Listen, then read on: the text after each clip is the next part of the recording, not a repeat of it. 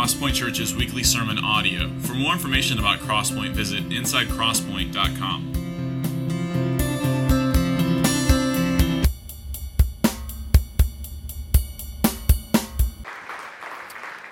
Amen. Amen. Thanks, guys. Turn with me to 2 Samuel chapter 7, if you will. I'll be our text this morning, uh, and then I'm, I'm going to pray for us uh, briefly. So let's, let's pray together. Uh, Father, we thank you for this truth that the angels heralded so long ago that you sent your Son into this world. Um, that, that he didn't do it begrudgingly either, but that, that he was pleased to dwell among us, to dwell among your people. That is a priceless gift that I don't think any of us rightly estimate the value of. So we pray that, that this morning we would meditate on that, that truth specifically. We would think about the incredible gift that we have in Christ.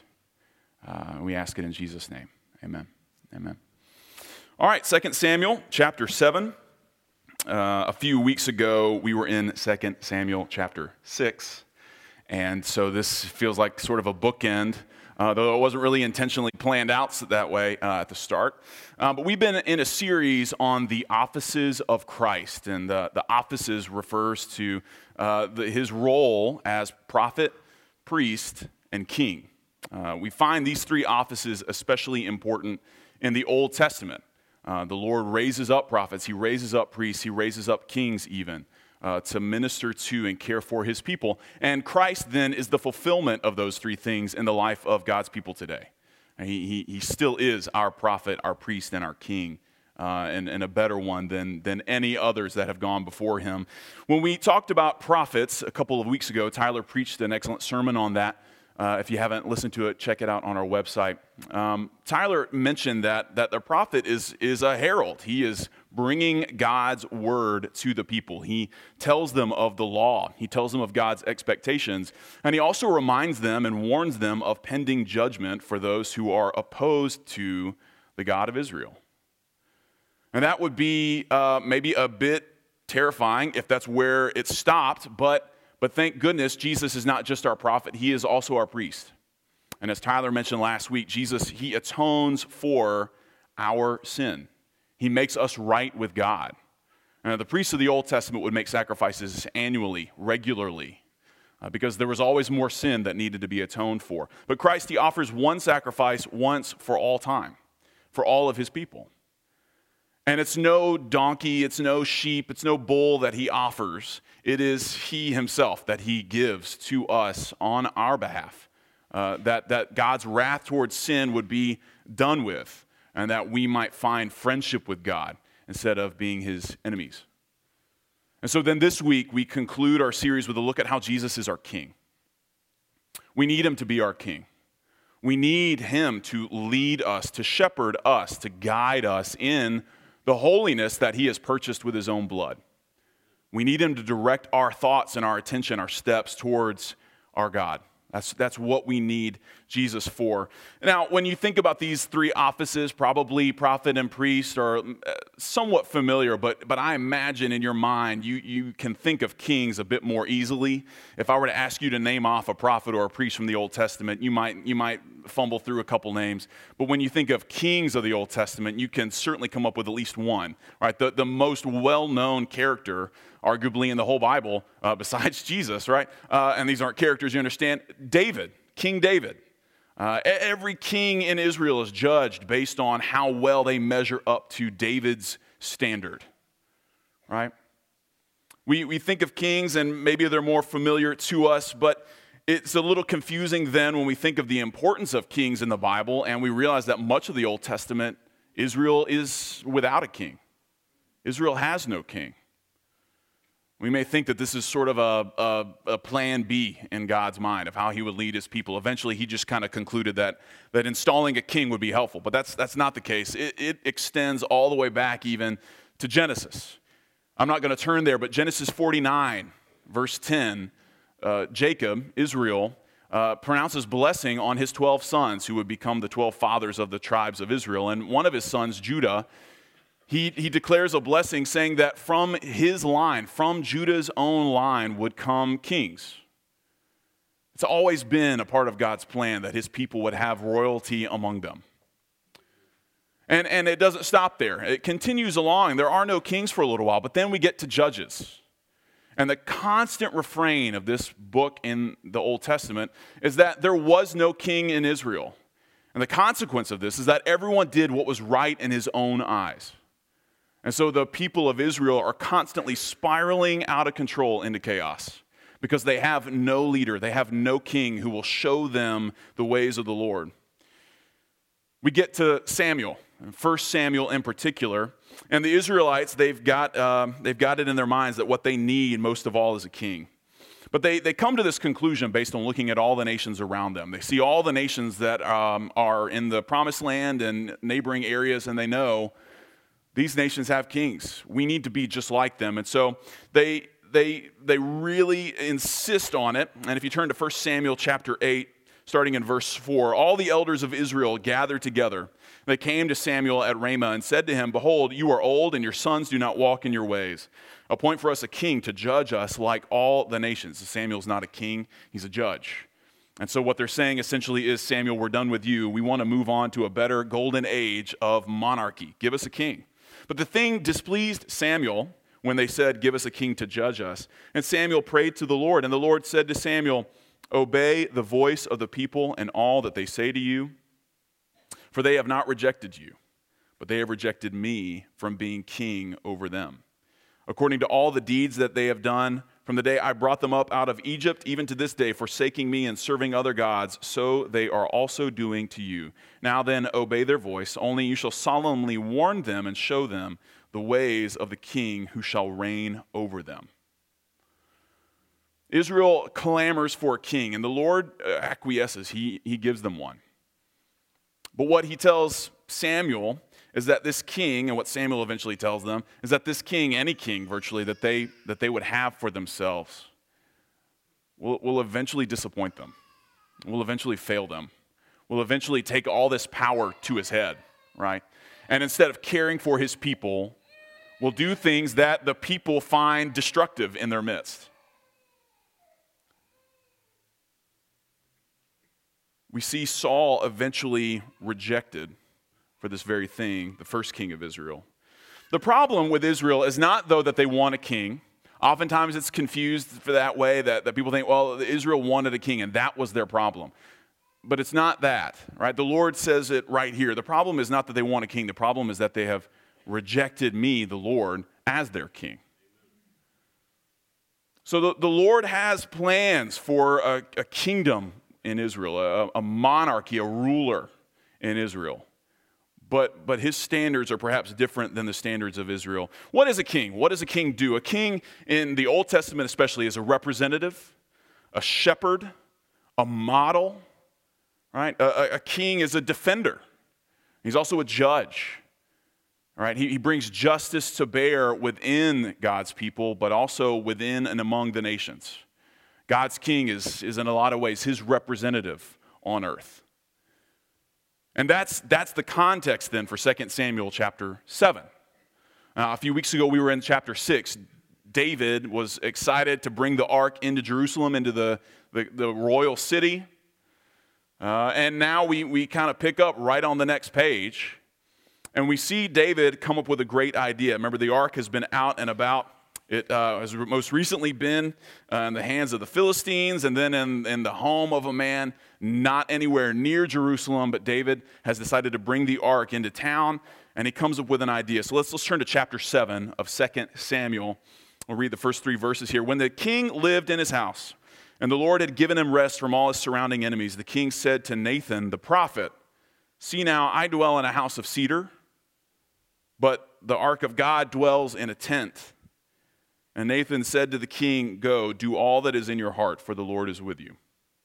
Now, David notices a, a disparity here, a, a discrepancy. David is dwelling in a beautiful, luxurious home, and the ark of God is still in a tent. God is still living in a, the, the, the, the building that's meant to be mobile, that's meant to constantly be moving. But now we're in one place. We have settled in the land. The Lord deserves a house of his own. This is what's going through David's mind.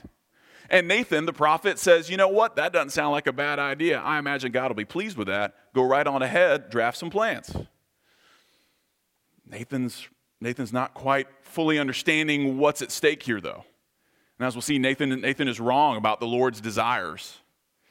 This is a bit like, um, well, this just comes to mind. So we've got all this construction going on in the foyer.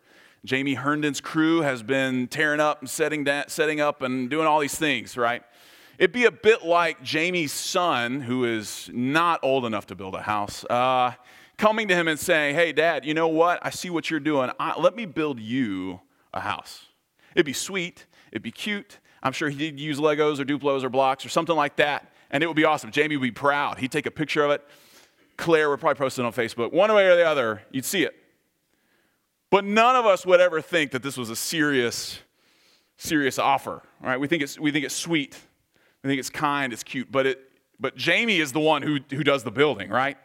Jamie's the one who builds houses, who, who tears down churches and builds them up again. Jamie's the one who does those things. David similarly comes before the Lord making this offer Let me build you a house. Let me, let me give you a place not unlike my own palace.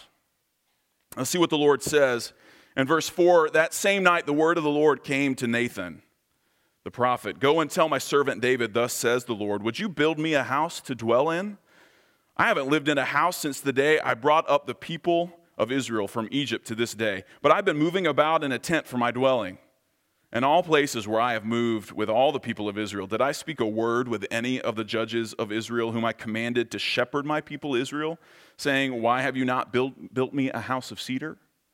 In other words, the Lord very directly rejects David's idea. He says, Hey, man, that's, that's, sweet of you. I've never asked for that. I have no need for that.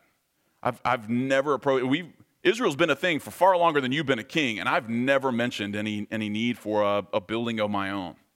Right? He, he kindly, directly rejects David's idea and changes the subject. If we pick up in verse 8, he says, Therefore, thus you shall say to my servant David, Thus says the Lord of hosts, I took you from the pasture from following the sheep that you should be prince over my people Israel. I've been with you wherever you went and have cut off all your enemies from before you. I will make for you a great name, like the name of the great ones of the earth. And I will appoint a place for my people Israel, and will plant them, so that they may dwell in their own place and be disturbed no more.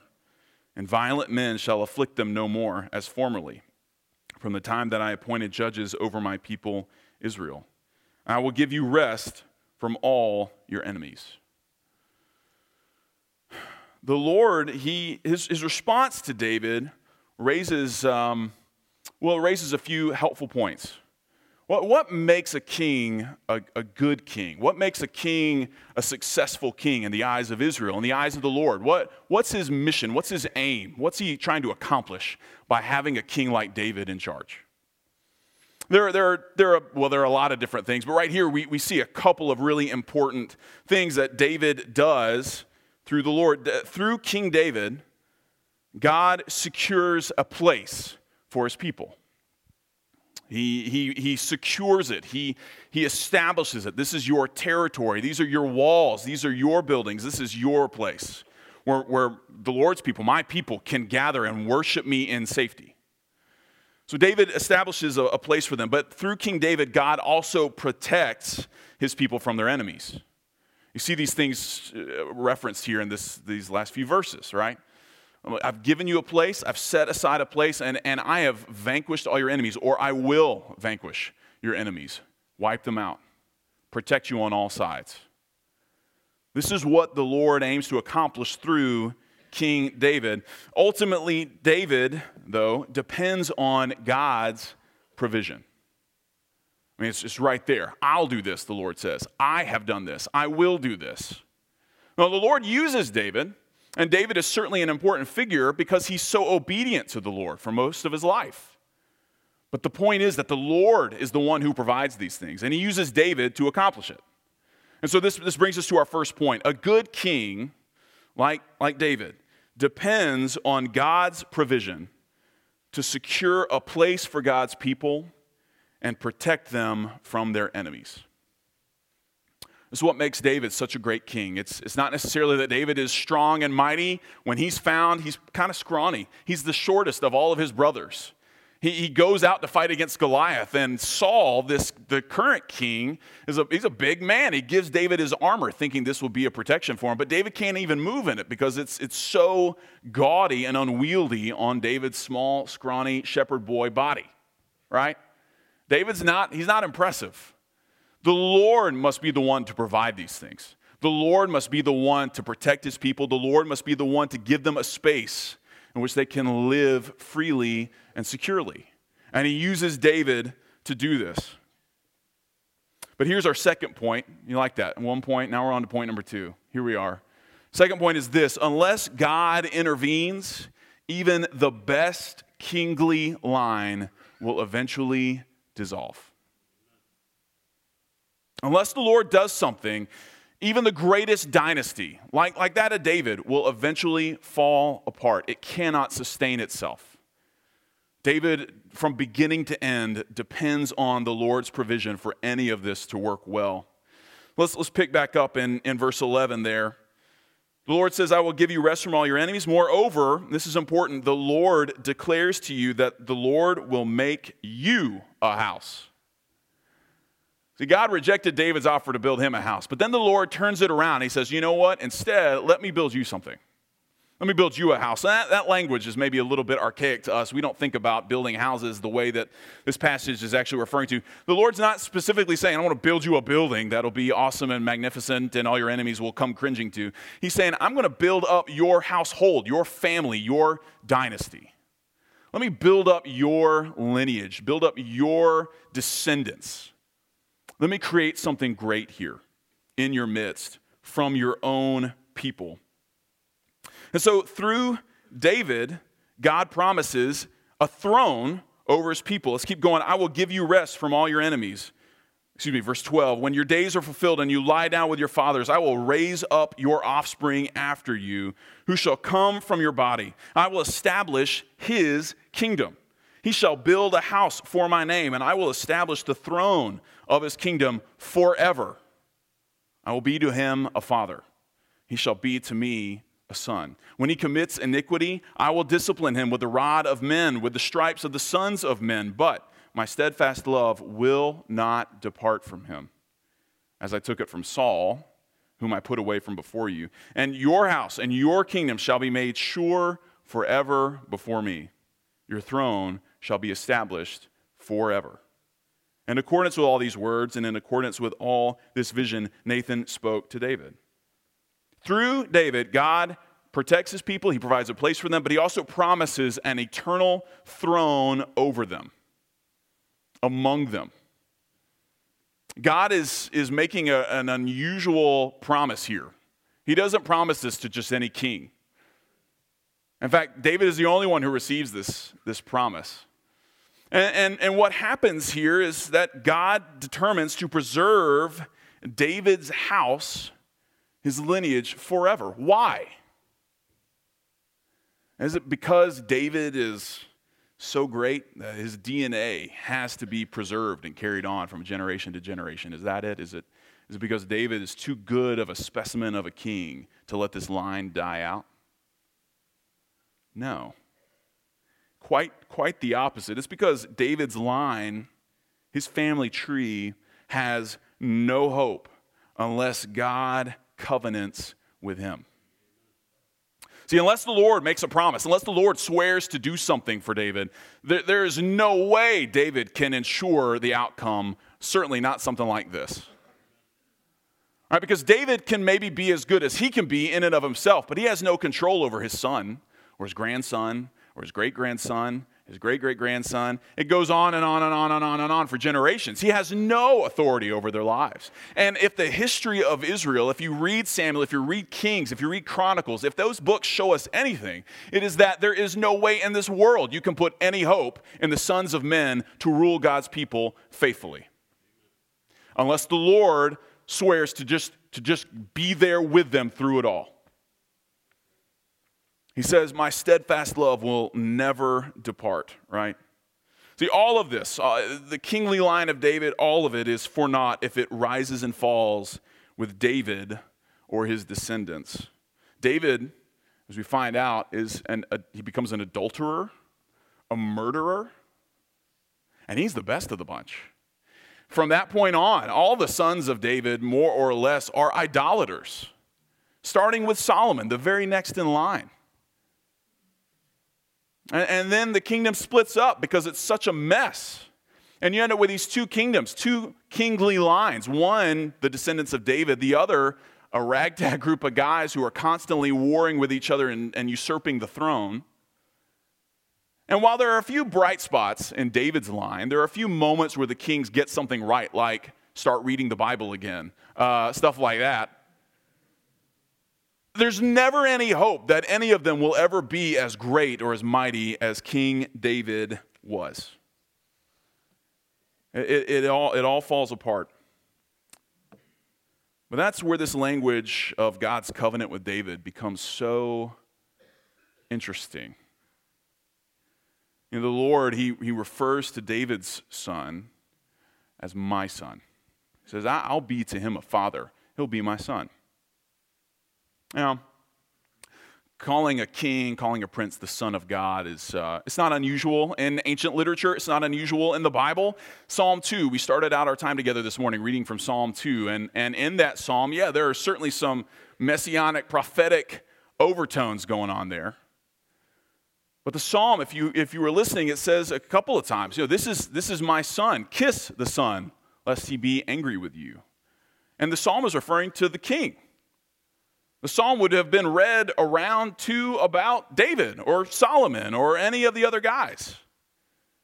It's not uncommon for people to think of the king, especially the king of Israel, as God's son, but this is where the story picks up, right? This, this son of David will build God a house, but God will secure his throne. And, and this is really important, the Lord says, even though he, he has iniquity to his account. I, I will discipline him, but my steadfast love will not depart from him. See, all, all these kings, they, they end up failing to uphold the standard of holiness that you would, that you would associate with someone who is the, the Son of God, right? It doesn't make any sense how this can be. Turn with me to Psalm 89. Psalm 89, verse 19. This is a, a poetic sort of retelling of this, this covenant. Of old, you spoke in a vision to your godly one and said, I have granted help to one who is mighty. I have exalted one chosen from the people. I have found David, my servant, with my holy oil I have anointed him, so that my hand shall be established with him, and my arm also shall strengthen him. The enemy shall not outwit him, the wicked shall not humble him. I will crush his foes before him and strike down those who hate him. My faithfulness and my steadfast love shall be with him, and in my name shall his horn be exalted. I will set his hand on the sea and his right hand on the rivers. He shall cry to me, You are my Father, my God, and the rock of my salvation. And I will make him the firstborn, the highest of the kings of the earth. My steadfast love I will keep for him forever, and my covenant will stand firm for him. I will establish his offspring forever, and his throne as the days of the heavens. If his children forsake my law and do not walk according to my rules, if they violate my statutes and do not keep my commandments, I will punish their transgression with the rod, their iniquity with stripes. But I will not remove from him my steadfast love, or be false to my faithfulness. I will not violate my covenant or alter the word that went forth from my lips. Once for all, I have sworn by my holiness, I will not lie to David. His offspring shall endure forever. His throne as long as the sun before me. Like the moon, it shall be established forever, a faithful witness in the skies. As you, as you hear those words, I want you to just put yourself in the shoes of an Israelite living post David. And that's when this would have been written and read again and again and again. As God's kings lead his people into idolatry and sin. As one half of the kingdom is, is exiled, taken away, kidnapped by another nation, and then the other half of God's people taken away years later. Imagine being an Israelite in a foreign land, reading that psalm and wondering where it was that the promise of the Lord to maintain David's line fell apart. Where did it come undone? What happened? The, the pain of, of the dashed hopes of God's people mixed with this long awaited but yet unfulfilled, seemingly unfulfilled promise to preserve David's line was surely unbearable. Do you, do you feel that? And, and then at, at just the right time, God sent his son. Luke chapter 1. Turn there with me. Starting in verse 31. Behold, this is an angel speaking to Mary, you will conceive in your womb and bear a son, and you shall call his name Jesus. He will be great and will be called the Son of the Most High. And the Lord God will give to him the throne of his father David and he will reign over the house of Jacob forever, and of his kingdom there will be no end. See, in Christ, God's faithfulness to David, it culminates in the perfect king who is no ordinary this is this is God with us. That is one of his names. Emmanuel. And and here's the announcement the, the angel heralds this good news. You see it all, all this language is so familiar. If you've been paying any attention to, to Samuel so far, he refers to him as the son of David in verse 32. Jesus is known as the Son of the Most High, the Son of God, also in verse 32. And I mentioned earlier that in, in Psalm 2, we see the language of Son of God being oftentimes referring to a, a, an earthly king. But, but what makes it so fascinating is that God really wasn't kidding when he said that. He really sent forth his son to be the heir to David's throne. It was no joke. It wasn't hyperbole. It wasn't wishful thinking. Now, the Lord sent forth his son, and, and he refers to this kingdom that he will establish for him as an unending one. It never ends. This is an astonishing fulfillment of David's initial request, his initial idea, right? David says, Lord, let me build you a house where you can dwell.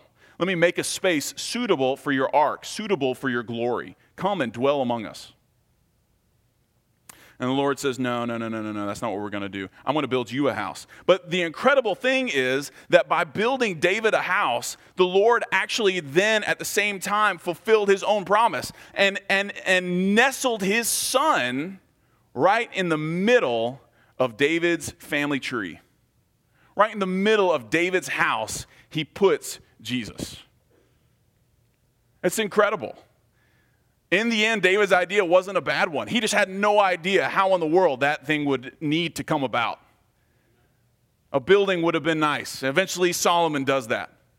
But the Lord has a much bigger plan in mind. He sends his own son to take over David's house, to take over David's dynasty, and in the end, lead and shepherd his people. God protects his people, and God secures a place for his people then through Christ, our King. These are, the, these are important things that the Lord describes about David, but Jesus, he does the same things. It's through Jesus, through King Jesus, that our enemies, sin, death, and hell, are vanquished. You know, David, David's thinking about Philistines, he's thinking about Edomites, he's thinking about all these random little tribes and peoples that are stronger and mightier than the Israelites, but they, they don't compare at all to the enemy of God's people, who, who is sin, death, and hell. And those are the enemies that we face, right? And Jesus, as our king, he steps into time, he steps into history, and he, he defends us from our sworn enemies. He protects all those who are in him from those things. He rescues us, He redeems us. Through King Jesus, our citizenship in God's kingdom is also secured. You know, David's role was to, to maintain and preserve a space for God's people to dwell in. Jesus has done that to the infinite degree. Right? Israel was, was looking for a parcel of land out in, in the Middle East. But the kingdom of God is, it, it surpasses the, the universe. And if, if you are in Christ, if Christ is your king, then, then that kingdom is, is where you reside.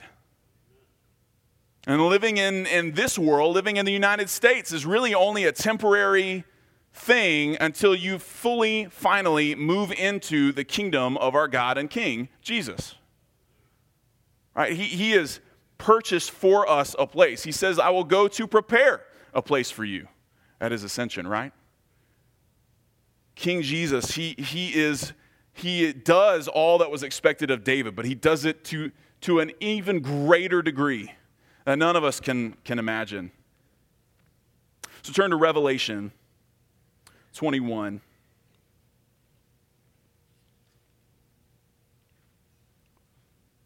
This is how John wraps up his book, it's how he wraps up the Bible. And it's, it's so fitting that it would conclude this way, given all that we've seen so far. He says in verse 1 Then I saw a new heaven and a new earth, right? A new place. For the first heaven and the first earth had passed away, the sea was no more. I saw the holy city, New Jerusalem, coming down out of heaven from God, prepared as a bride adorned for her husband. And I heard a loud voice from the throne saying, Behold, the dwelling place of God is with man. He will dwell with them, and they will be his people. And God himself will be with them as their God. He will wipe away every tear from their eyes. Death shall be no more, neither shall there be mourning, nor crying, nor pain anymore, for the former things have passed away. See, the fall is, is, is undone and the new heavens and the new earth. He who is seated on the throne said, Behold, I am making all things new. Also, he said, Write this down, for these words are trustworthy and true. And he said to me, It is done. I am the Alpha and the Omega, the beginning and the end. To the thirsty, I will give from the spring of the water of life without payment. The one who conquers will have this heritage. I will be his God, and he will be my son. But as for the cowardly, the faithless, the detestable, as for murderers, the sexually immoral, sorcerers, idolaters, and all liars, their portion will be in the lake that burns with fire and sulfur, which is the second death. Jesus' reign, his kingdom, his kingship, is the greatest possible news. It is the greatest news. All of it, all of it the fall, everything that's happened since, all of it unravels because of him. All of it unravels because of his work to redeem a people for himself, to set aside, to call out citizens of his new coming kingdom.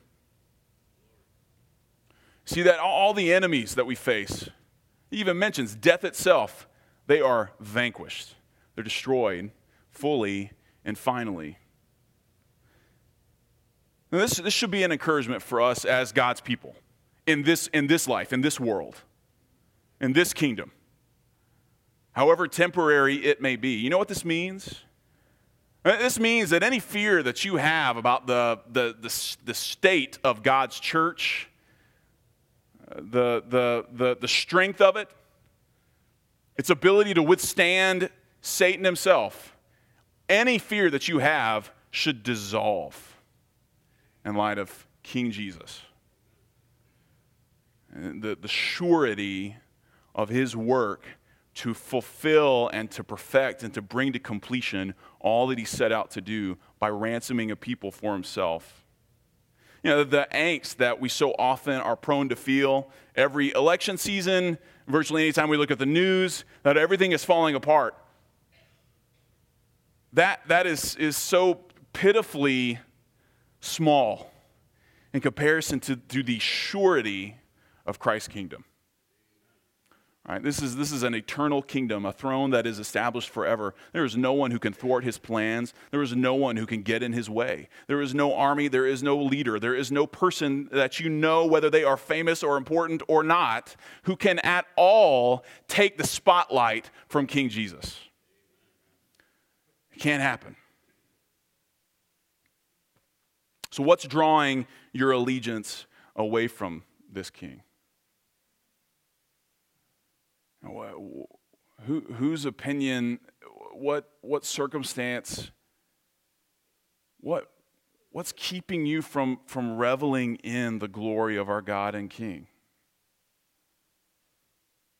What's going on in your life that, that you have elevated to a place where not even King Jesus is sovereign over it?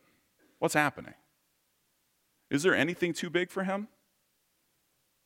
Is, is there, there were plenty of things that were too big for David. Uh, there, there, there's not one thing that, that King Jesus cannot shepherd you through. Uh, there, there's, there's not one area of this whole universe over which Jesus does not say justly and rightly, mine. Because he's the king. Finally, Maybe if you are not a believer, you, you maybe you're, you're here and, and, uh, and you find this whole idea of King Jesus to be kind of kind of quaint. Um, the product of sort of a like this this would be more fitting maybe for the dark ages you know medieval times kings and vassals and lords and all that. Uh, but this is modern day america. I don't know how much this really rings true for me. Kings really? Is that is that it now, you, you've got a king. You've got a king. We all have kings. Now, there, there, there is something, there is someone, maybe it's you yourself, that, that you are depending on to deliver you from sin, death, and hell. All of us. We all have a king. Who's yours? Is even, even the best rulers are pitiful substitutes. And the best things that we can come up with to guide our lives, to make sense of this world, even the best of them, they're, they're pathetic compared to Jesus. Do you need, do you have a, a, a cruel tyrant and taskmaster? Is that, is that your king? Is that how you can describe your king?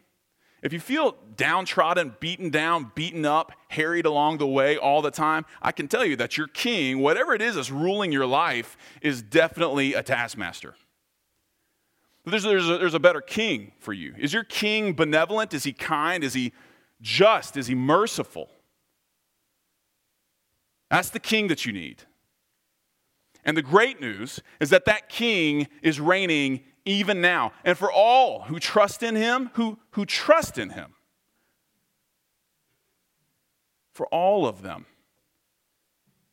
he reigns and rules with mercy, with justice. You need that. You need that. Do you need a place? Do you need a defender, a protector. You need a king like Jesus. We need Jesus as our king. I'm going to conclude by reading from Isaiah chapter 9. And when I'm done, I'll pray. The band will lead us in worshiping Jesus together. Hear these words from Isaiah chapter 9, verse 6. For to us a son is born to us a son is given, and the government shall be upon his shoulder. His name shall be called Wonderful Counselor, Mighty God, Everlasting Father, Prince of Peace. Of the increase of his government and of peace, there will be no end. On the throne of David and over his kingdom, to establish it and to uphold it with justice and with righteousness from this time forth and forevermore. The zeal of the Lord of hosts will do this. Let's pray.